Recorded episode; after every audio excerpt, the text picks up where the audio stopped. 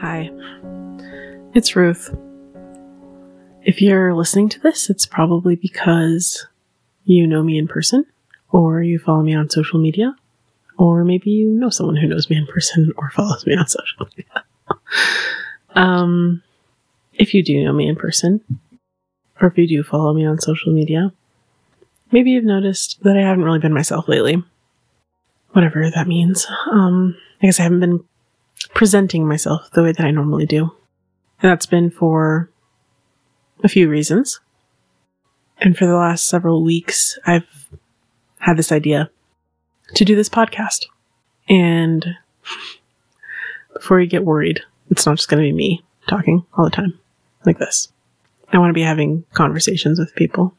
I want to be having constructive, educational, thought provoking conversations with people.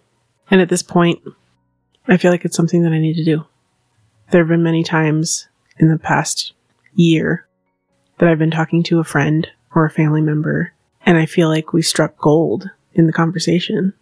And it was something that made me stop and think and reconsider and consider and reconsider. And I feel like I learned in those conversations. And then I'd have conversations with other people that didn't feel as constructive, that felt like I was doing all the heavy lifting in the conversation. And I'm tired. I'm tired of doing all the heavy lifting. I'm tired of feeling like I'm only teaching someone and not being taught or growing myself in conversations. It's a lot of emotional energy, especially with the kinds of things that we're talking about. But they're all linked. They all go together, whether it's social justice, general politics, religion, the way we go about our daily lives. There's so much to unpack and deconstruct and decolonize. And I think that committed, heartfelt, vulnerable, open, and safe conversations are the best way to do that. Essentially, what I want to do is open myself up to conversations with people that I have, haven't had a chance to have these kinds of deeper, meaningful conversations with, mostly with other people of color. I have a lot of white friends. This is true. And I have brown friends, but I have more brown acquaintances than I have friends. And that's a conversation for the reason why is it's a conversation for another day. But I'm hoping that I'll really be able to unpack that and get some some clarity on that. But yeah, I the last several f- weeks I just really feel alone. I feel misunderstood or just not understood. But in a lot of ways and for a lot of reasons I've felt unsafe and like I can't trust anyone around me.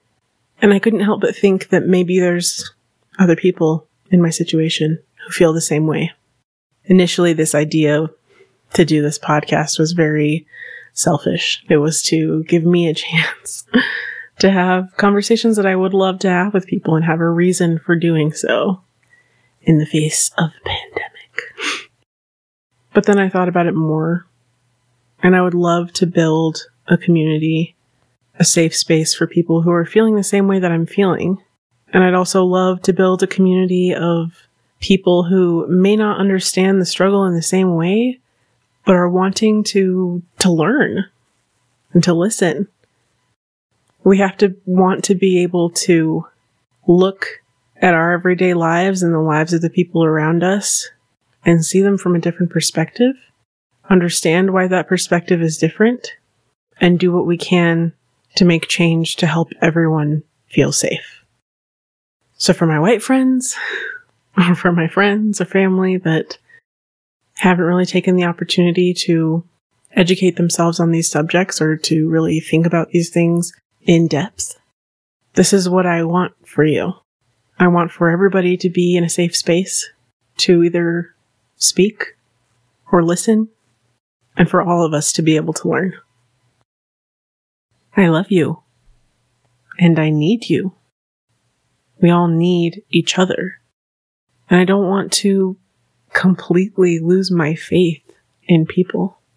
I know that deep down, We all want what's best for each other. And I'm just trying to find a way for me to do that with you. I hope that you decide to do this with me. Lay you bye.